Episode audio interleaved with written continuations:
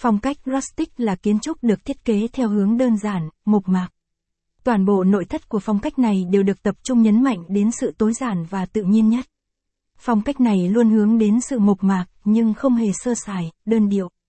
Thêm vào đó còn tạo nên nét đẹp tinh tế, độc đáo, tạo cảm giác thoải mái và thu hút mọi ánh nhìn khi tới thăm nhà. Phong cách rustic là gì? Phong cách rustic là gì? 2. Khám phá đặc trưng nổi bật của phong cách rustic.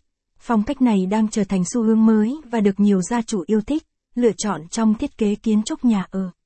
Gỗ đá tự nhiên, chất liệu luôn được chú trọng và ưu tiên sử dụng trong phong cách đó là gỗ và đá tự nhiên.